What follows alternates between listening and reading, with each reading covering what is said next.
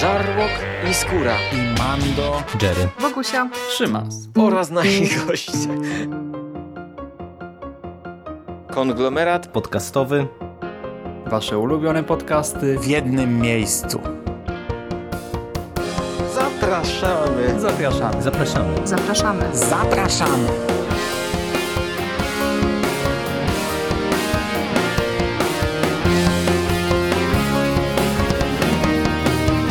Witam w konglomeracie podcastowym, czyli na platformie, która zbiera wszystkie Wasze ulubione podcasty w jednym miejscu. Po tej stronie mikrofonu Szymon Szymaś-Cieśliński. Cześć! I dzisiaj omówię dla Was trzeci album Aquamena w cyklu DC Odrodzenie. Tak, nadrobiłem w końcu. Mówię w końcu, bo zbierałem się za to dość długo. Jakoś no praktycznie od premiery ale w końcu nadrobiłem ten trzeci album. Y, tom trzeci nosi podtytuł Korona Atlantydy. Y, za scenariusz cały czas odpowiada Dan Abnett, y, za rysunki Scott Eaton, Philip Bryans i Brad Walker. Ten trzeci album zbiera zeszyty od 16 do 24, a więc całkiem sporo. Jest to stosunkowo gruby tom, dlatego też cena skoczyła z 40 do 50 zł. I całość, e, cały ten album można podzielić na trzy historie. I teraz krótko Wam o każdej opowiem.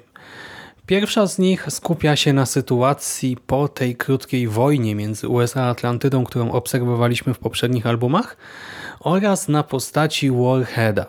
Gdy Atlantydzi wraz ze swoim władcą, z Aquamenem, pomagają naprawić szkody dokonane na powierzchni, po Stanach krąży stworzony do zabijania, e, stworzony do zabijania w trakcie konkretnego konfliktu, cyborg e, o pseudonimie właśnie Warhead i ten ów cyborg z pewnych przyczyn potrzebuje atlantyckiej technologii, i w tym celu próbuje przejąć kontrolę nad Arturem, nad Aquamenem. W drugiej opowieści Artur i Mera pomagają Aquamarines, Scavengerowi FBI w zbadaniu tzw. Tak dziwnej wody, która swego czasu no już troszkę namieszała, tak przemieniła Payna w ogromnego węgorza z pazurami w Dead Watera. Na stacji badawczej, gdzie odkryto źródło tej substancji, i gdzie zaginęła cała ekipa naukowców, e, pojawia się kolejny Deadwater i Aquaman musi odkryć w jaki sposób rodzą się te potwory oraz przy okazji spróbować uratować życie swoich towarzyszy. Zarówno Mary, jak i agentów FBI, Scavengera czy Aquamarines. Tom domyka historia e, taka podwójna, dwuzeszytowa Korona Atlantydy i Korona Cierniowa. E, w tych zeszytach powraca Korum Rad, tak, ten terrorysta i ludobójca, zostaje on uwolniony z więzienia i zamierza odebrać władzę Arturowi. Jakby tego było mało, również atlantyckie elity odwracają się od swojego władcy i niejako skazują go na śmierć lub banicję. Jak widzicie, dzieje się tutaj całkiem sporo, na brak treści narzekać nie można.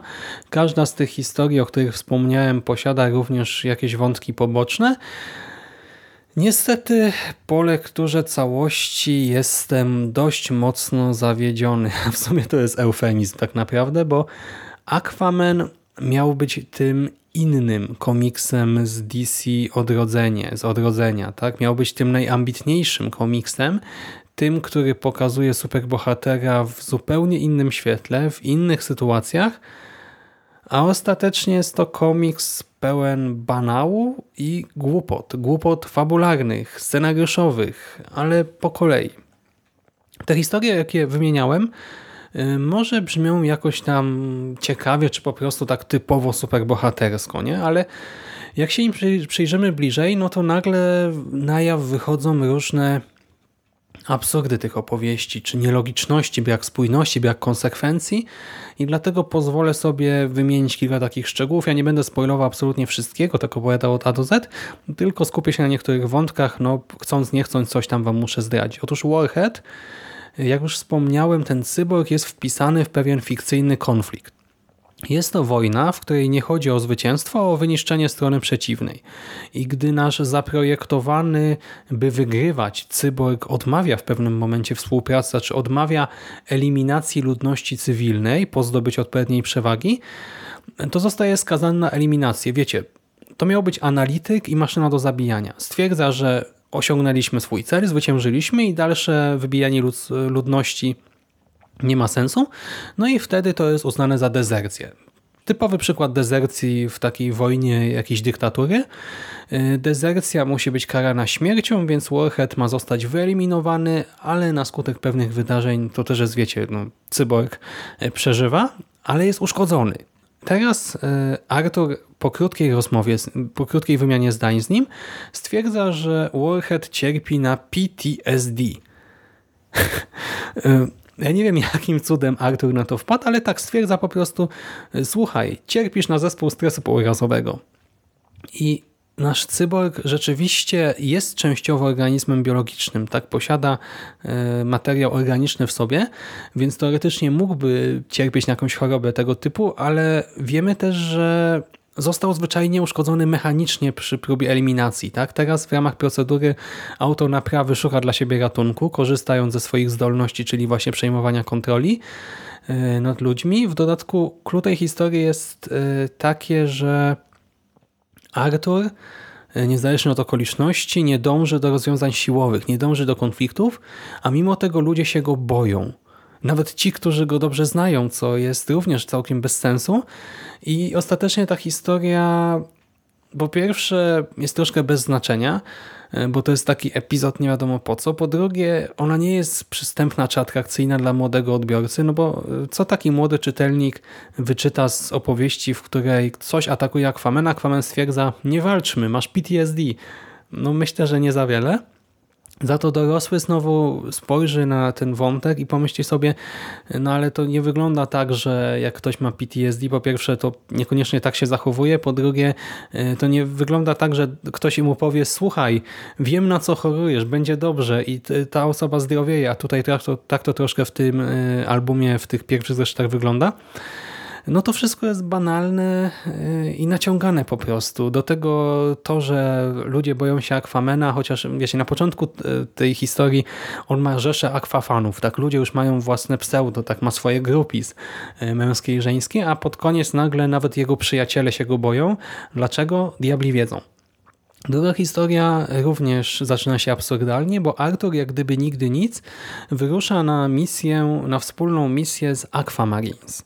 Aquamarines, przypomnę, to jest oddział amerykańskiego wojska, który kilka dni, może kilka tygodni temu, nie wiem w końcu jak tutaj ten czas do końca leci, ale raczej wcześniej, bliżej niż dalej, Miał wyeliminować Aquamena, miał go zabić. To jest oddział, który zamordował z zimną krwią i w gruncie rzeczy bez żadnego powodu przyjaciół z Rady Królewskiej. Znaczy, powód może jakiś tam był, tak? Bo Ameryka myślała, że Atlantyda ją atakuje, ale nadal od kiedy Ameryka przynajmniej oficjalnie wysyła do obcego kraju, do obcego mocarstwa e, z oddział najemników, by zabić króla, by zabić władcę prezydenta, etc. i jego tam, nie wiem, rząd, czy tutaj Radę Królewską. Tak się rozwiązuje spory teraz w Stanach. E, no i Aquaman teraz z tymi ludźmi wyrusza na wspólną misję. A jakby tego było mało, Mera zwraca mu uwagę na ten istotny detal, tak, że kochanie moje, ci ludzie zamordowali naszych przyjaciół i współpracowników, a Aquaman odpowiada jej na to, że król musi odłożyć na bok osobiste spory, osobiste uprzedzenia i dowieść, że Atlantyda potrafi współpracować ze światem zewnętrznym. Jakie osobiste uprzedzenia, to jest cytat z tego komiksu, jakie osobiste uprzedzenia, stary, oni chcieli cię zabić, chcieli zniszczyć twoje państwo, chcieli zabić twoją Radę Królewską. No to są zabójcy, po prostu, na zlecenie, tyle. No serio, dawno nie widziałem tak oderwanej od rzeczywistości postaci jak e, tutaj Arthur w tym segmencie. Do tego ta sama misja badawcza, a potem ratunkowa, ja tego już nie będę wam streszczał dokładnie, ale też, znaczy misja jak misja, ale to co tam się dzieje dzieje, to co jest nam przedstawione przez scenarzystę, to jest y, totalna abstrakcja po prostu. Wszystko tutaj działa tak, jak chce scenarzysta w danym momencie. Dowiadujemy się, że przemiana w Deadwatera może spotkać każdego, kto odczuwa bardzo silny strach w pobliżu tej dzikiej wody. No i sam koncept ok, ciekawy, tak, to, że y, na skutek strachu ta substancja może wywołać w nas mutację i zamienić nas w tego ogromnego węgorza ze szponami, w porządku, ale scenarzysta pamięta o tym tylko wtedy, gdy jest mu to na rękę, a gdy nie jest mu to na rękę, to o tym zapomina. Przykładowo już zaraz po przybyciu do kompleksu Scavenger jest przerażony, on robi pod siebie, rzuca się tam, krzyczy, tak chce uciekać, nie chce tam być, a mimo to się nie przemienia. Dlaczego? No bo Dan Abnett stwierdził, że w tym momencie to nie działa. Znaczy, nawet nie, że nam to mówi, tak po prostu to nie działa, tak? Coś, co ma działać cały czas w tym obiekcie, w tym momencie nie działa. E, potem e, mamy sytuację, gdzie wszystkich absolutnie bohaterów e, ogarnia paniczny lęk, ale znowu nic się nie dzieje, tak? Do tego umówmy się, że każdy zaatakowany przez Deadwatera, każdy na kogo wyskoczy, nie wiem, 10-metrowy węgorz z pazurami, który zaraz ma nas rozszarpać na strzępy, no to każda jednostka w obliczu takiego zagrożenia odczuwa panikę, tak, strach, lęk i chce uciekać, ale jakoś e, tutaj w tym komiksie to tak do końca nie działa, nie? Konsekwencji absolutnie tutaj nie uświadczymy. E, co więcej, ja przypomnę, że w tej pierwszej sekwencji e, zeszytów Aquaman jak gdyby nigdy nic nie chciał walczyć, tak? To znaczy, okej, okay, no to może nie wyglądało tak, ale gdyby chcieć to trochę wyśmiać, no to to wygląda w ten sposób, że Aquaman jest atakowaną, stwierdza, nie, ja tutaj nie będę walczył, stary, jestem pacyfistą, żadnej przemocy, agresji, y, o nic się nie martw. A w tej drugiej sekwencji, y, właśnie tej z Deadwaterem, Okazuje się, że Aquaman ma możliwość e, prowadzenia jakiejś dyplomacji, ma możliwość porozumienia się z kimś lub czymś, ja tutaj nie będę zdradzał, co odpowiada za tę dziką wodę i za to, co się dzieje na stacji badawczej. Może jakoś się dogadać, może spróbować się skomunikować. I co wtedy robi? no co robi? Stwierdza, nie, ja nie będę rozmawiał tutaj, bo Mera nawet mu zwraca na to uwagę. Słuchaj, kochany, może byś się porozumiał, tak? Jako jedyny masz taką możliwość. On nie ma czasu i daje bombę na twarz za przeproszeniem e, przeciwnikowi, a czy przeciwnikowi, no to też jest nietypowe zagrożenie tutaj, ale rozprawia się absolutnie siłowo, tak? Absolutnie agresywnie, brutalnie, e, nie decyduje się nawet na podjęcie próby dyplomacji, więc jest to postać prowadzona bardzo, bardzo konsekwentnie w tym albumie, nie uważacie? Strasznie sobie to dobrze scenarzysta przemyślał, nie? No świetna sprawa, nie wiem jak można było to mocniej spartolić. A chwila, już wiem, bo jeszcze mamy ostatnią historię, która jest wisienką na torcie absurdu. Okazuje się, że intelektualna elita Atlantydy, zarówno wojownicy, jak i zakon wdowieństwa, jak i cała Rada Królewska, w momencie, gdy król zażegnał wszystkie konflikty, w momencie, gdy wygłosił przemówienie na szczycie ONZ, prowadzi sensowną politykę zagraniczną i w końcu powraca do Atlantydy, by o nią zadbać, no to wtedy wszyscy się od niego odwracają.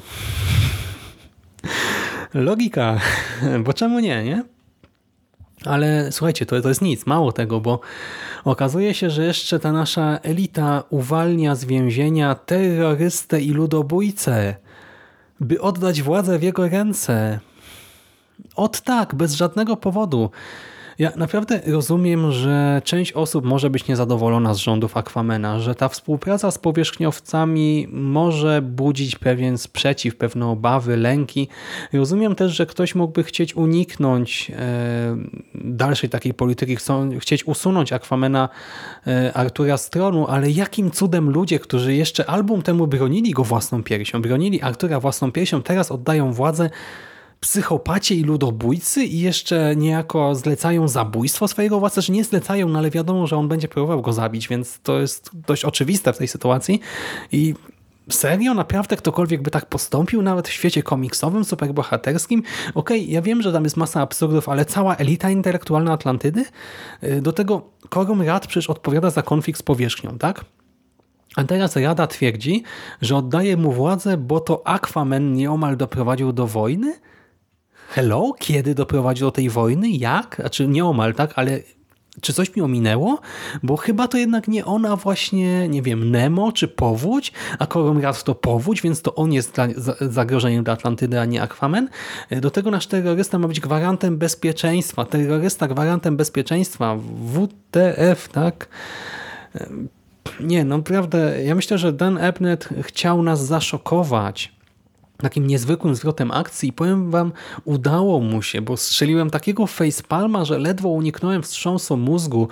Już się robię trochę ironiczny i sarkastyczny, a to jeszcze nie koniec, bo potem okazuje się, że cała atlantycka monarchia to działa tak, jak właśnie chce tego scenarzysta. Polecenie może wydawać każdy. Mamy króla, tak? Króla w monarchii, w konserwatywnym państwie tradycjonalistycznym i nagle się okazuje, że król, który nie został obalony, nie został e, pokonany, zdetronizowany, zdetronizowany ani nic, nagle nie ma nic do powiedzenia, nikt go nie słucha, wszyscy mają wywalone za przeproszeniem na niego, a jakiś inny facet, może nie totalny random, ale jednak no po prostu inna jednostka, e, nagle e, decyduje o wszystkim. Po prostu mówi każdemu, co ma robić, wszyscy się słuchają, no bo czemu nie? E, reakcja Artura i Mary na całą sytuację też woła pomstą nieba. Ja rozumiem motywację częściowo Mary. To, co scenarzysta chciał nam pokazać, ale tak to skrócił, tak to zbanalizował i skondensował, że Mera wychodzi na totalną kretynkę, ale i tak nie jest najgłupsza, bo to Murk jest idiotą roku, za przeproszeniem, bo na ostatnich kadrach Murk, który był, e, no też miał swoje zasady w tych poprzednich e, albumach, tak? I on to podkreślał i e, teraz scenarzysta do tego nawiązuje, ale on był właśnie człowiekiem z zasadami, a teraz jest kretynem, jest podwodną, bezmózgą małpą, która też ma ten swój kodeks działający w taki sposób, że no raz działa, raz nie działa, raz działa tak, raz działa inaczej i dostajemy jeszcze taki tani melodramat, taką naprawdę sekwencję jak z najtańszego, najgorszego melodramatu, no głowa mała, no to, to aż ciężko coś tutaj sensownego o tym powiedzieć. Nie irytując się, nie złoszcząc się, a naprawdę kończąc ten tom, miałem ochotę rzucić nim o ścianę. A kolejna wpadka to jest okładka, tak skoro mówimy już o samej książeczce, bo okładka zdobiąca ten album y, pokazuje nam Aquamena walczącego z Aquamarines. Do czego w tym albumie nie dochodzi. W tym albumie z jakiegoś powodu, znaczy nie z jakiegoś powodu, no dlatego, że scenarzysta sobie tak zażyczył, Aquaman współpracuje z Aquamarines, a na okładce walczą ze sobą. Okładka sugeruje coś odwrotnego. Po co? Nie mam pojęcia. Jedyne, co mogę jakkolwiek pochwalić, ale to też tylko do pewnego stopnia, to rysunki, bo Pierwsza opowieść zawiera w sobie robiące całkiem niezłe wrażenie retrospekcje z konfliktów, w którym brał udział Warhead i one są całkiem klimatyczne, e, atrakcyjne wizualnie i też e, wyróżniają się na tle reszty tego albumu, bo mają specjalną kolorystykę troszkę inny styl i to wygląda całkiem ładnie. Druga opowieść zawiera epickie ilustracje Deadwaterów, przy czym to jest raczej zasługa nie tyle tych rysowników, a osoby, która wymyśliła Deadwatera, która narysowała go po raz pierwszy, wymyśliła cały koncept postaci, bo to naprawdę prezentuje się nieźle. Najtrudniej pochwalić ten ostatni segment, bo on w sumie jest nieudany tak naprawdę, nawet rysunkowo. Dostajemy nieczytelne starcia, gdzie nie wiadomo kto, kogo, jak atakuje. E, do tego też widzimy tam sporo uproszczonych ilustracji z bohaterami praktycznie bez twarzy i to już jest e, też takie dość mocne lenistwo rysownika, bo nie, mamy Radę Królewską, która właśnie nagle jest pozbawiona szczegółów, tak? Ma jakieś tam kropki, kreski na twarzy zamiast normalnych rysów, jak te rysunki ogólnie są w miarę szczegółowe, detaliczne. Więc to się rzuca w oczy i przeszkadza też. Naprawdę ten tom to jest porażka. To jest naprawdę bardzo, bardzo, bardzo, bardzo, bardzo duży zawód. Korona Atlantydy to oczywiście nie jest najgorszy komiks, jaki czytałem, 1 na 10, trzymajcie się od tego z daleka. Nie, ale ta seria zbudowała wokół siebie pewne oczekiwania.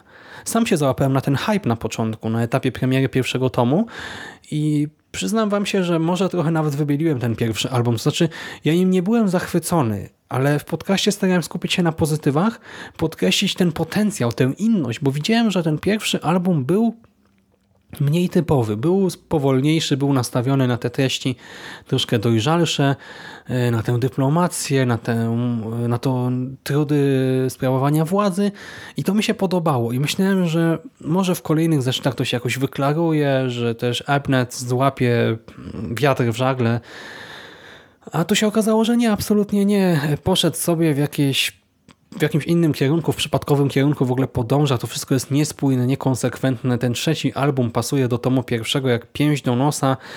Właśnie to jest niekonsekwentne, a dodatkowo zwyczajnie głupie, bezmyślne i dlatego no, odradzam jednak lekturę tego komiksu.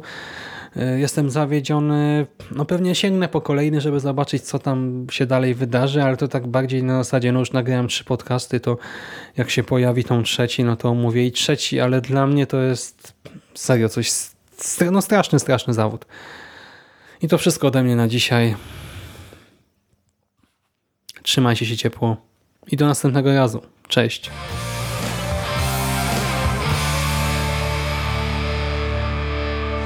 Finished? That's it, man. Game over, man. It's game over. What the fuck are we gonna do now? What are we gonna do? It's over. Nothing is over! Nothing! You just don't turn it off!